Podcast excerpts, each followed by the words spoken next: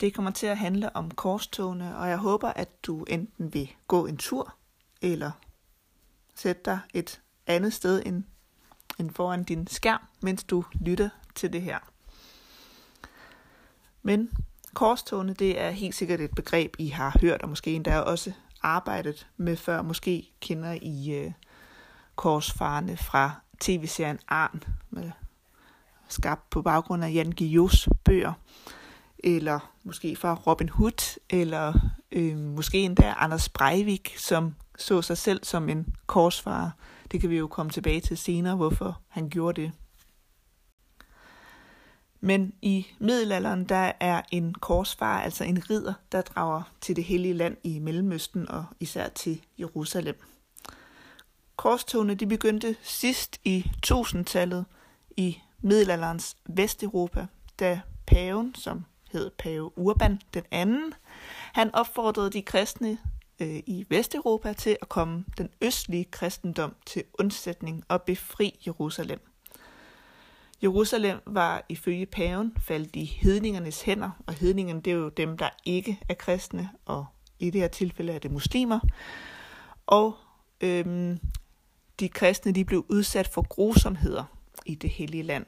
Det var i hvert fald sådan, Pave Urban han udlagde det, og derfor så opfordrede han folk til at drage på korstog og til at befri Jerusalem. I kommer til at læse hele, eller i hvert fald uddrag af Pave Urbans tale, øh, fordi det er en ret vigtig kilde til det her med korstog. For havde der ikke været den her tale, så havde der sandsynligvis ikke været korstog til Jerusalem. Med øh, pavens opfordring til at tage på korstog, der følger nogle goder til dem, der drager afsted. Og en af de goder, det er aflad. Ifølge den katolske kirke, så skulle man, eller skal man, bekende sine synder til en præst, og så få tilgivelse for det, man har gjort, hvad det så end er. Og så siger de, at ved at drage på korstog, så kan man få afladet for sine synder, hvis man for eksempel havde stjålet, eller måske lige frem begået et mor. Så skal man bare drage på korstog i Guds navn, og så vil man blive renset for sine synder.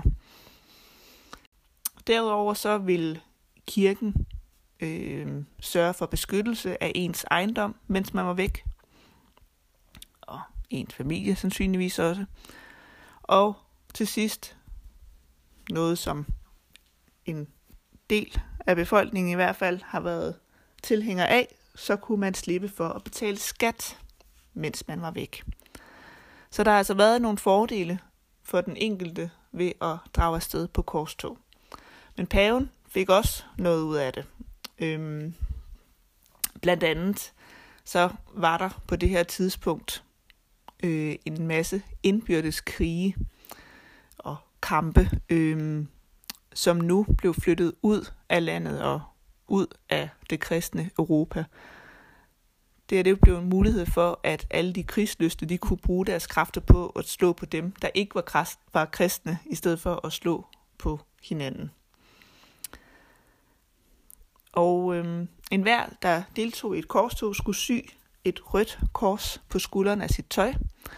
Dels for at øh, signalere, at den her person med det røde kors på tøjet stod under Guds og kirkens beskyttelse, og dels som et mærke for en pilgrim med ret til at bære våben. Alle, der tog korset, som det hed, skulle øh, aflægge ed på at ville drage til Jerusalem. Og de, der vendte tilbage, eller vendte om for tidligt, de ville blive ekskommunikeret, som betyder, at man bliver smidt ud af kirken. Ja, så vil jeg lige komme lidt ind på, hvordan at man i kristendommen øhm, retfærdiggjorde at drage i krig i Guds navn. Øhm, først så vil jeg lige komme ind på Augustin, som nogle af jer måske har hørt om før. Det er en af kirkefædrene, en af dem, der har været med til at lægge grund til øh, den tidlige kristendom. Øhm, han sagde, for at der kunne være en øh, retfærdig krig, så skulle der være en retfærdig årsag, en legitim autoritet, der sådan havde befalet, at der skulle gå, man skulle gå i krig, og en retfærdig hensigt. Og det i senere hen i middelalderen, det bliver, bliver det finpudset lidt mere, øh, og så bliver det til de her fem punkter, som jeg vil læse op. Det første, det er tingskriteriet. Det første, det er tingskriteriet. Og det betyder, at der kun må være krig mod områder, som retteligt tilhører en selv. Og det retfærdiggør det jo ved at sige, at Jerusalem jo oprindeligt var kristent. Det næste kriterie, det hedder årsagskriteriet. Det vil sige, at den anden part skal være skyld i, at der er krig. Og øhm, den er måske sådan lidt sværere kringende, men i kristne øjne dengang, der siger man så, at muslimerne, de er skyldige i, at de ikke er kristne. Ja. Det tredje kriterie, det er autoritetskriteriet. Og det vil sige, at kun øh, paven eller kongen eller fyrsten øh, vil kunne erklære krig for, at den er retfærdig. Det fjerde kriterie, det er intentionskriteriet, som betyder, at man kun skulle deltage for at gøre det gode og begrænse det onde. Mm-hmm.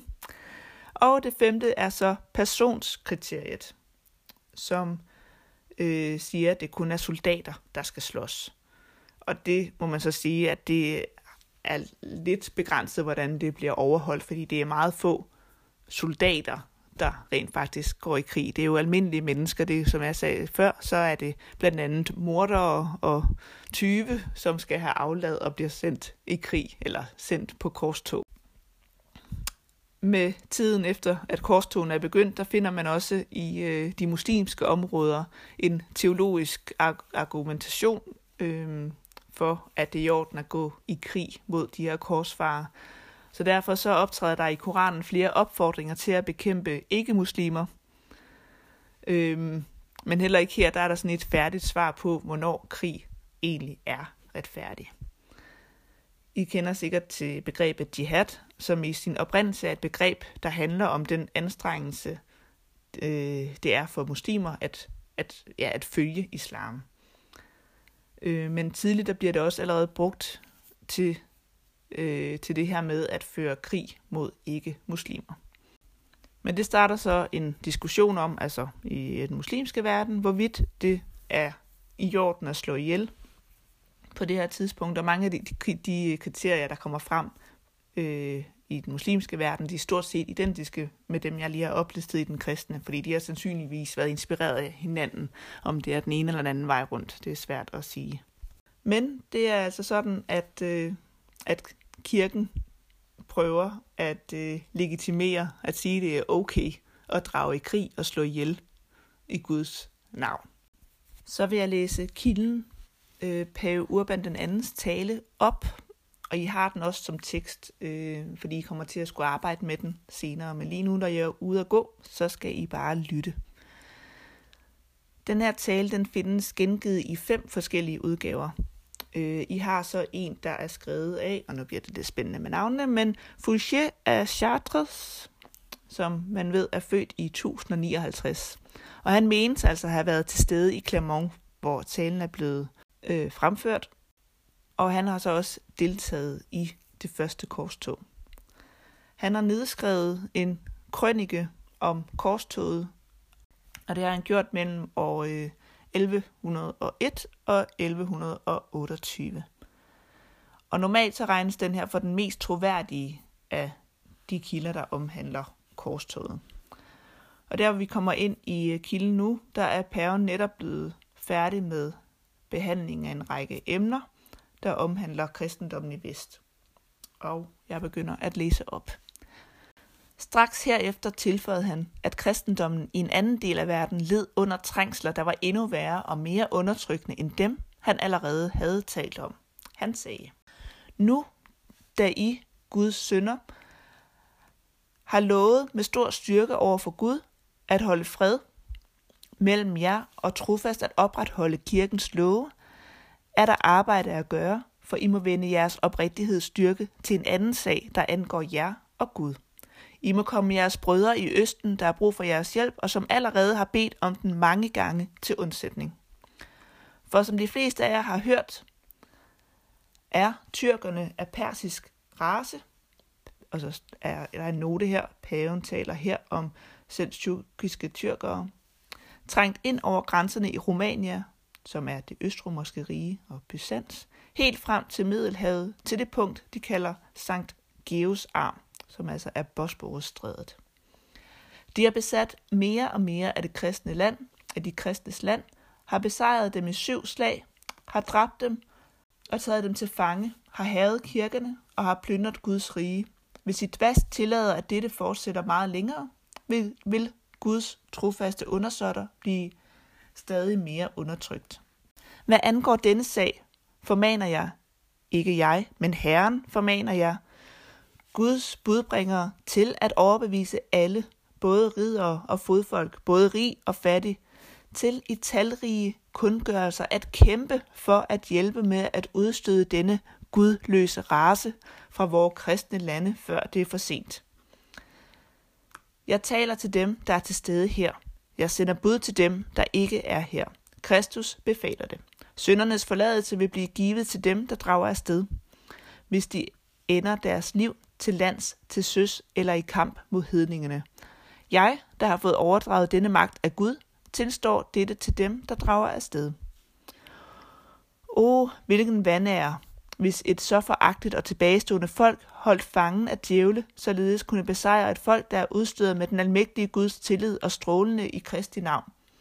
O, hvor mange onde ting vil ikke blive bebrejdet jer af Herren selv, hvis ikke I hjælper dem, der som jer bekender sig til den kristne tro. Lad de, der er vant til at føre private krige, øselt mod de troende, drage afsted mod de vantro i en krig, der er værd at påtage sig nu og afslutte den sejrigt. Lad de, der indtil for nylig var røvere, blive kristi soldater. Lad de, der har kæmpet mod brødre og slægtninge på ret vis, nu kæmpe med barbarerne. Lad de, der for ikke længe siden blev lejet for nogle få sølvmønter, nu vinde evig belønning. Lad de, der har udmattet sig på læme og sjæl, arbejde for den dobbelte belønning. Nej, mere. De, der er tynget af sorg, her vil blive glade der. De, der er fattige her, vil blive rige der. Og Herrens fjender her vil blive hans venner der. Lad ikke noget forsinke dem, der ønsker at drage afsted. Når de har samlet de penge, de skyldes, og udgifterne til rejsen, og når vinteren er over og foråret begyndt, lad den modigt drage afsted med Gud som vejviser.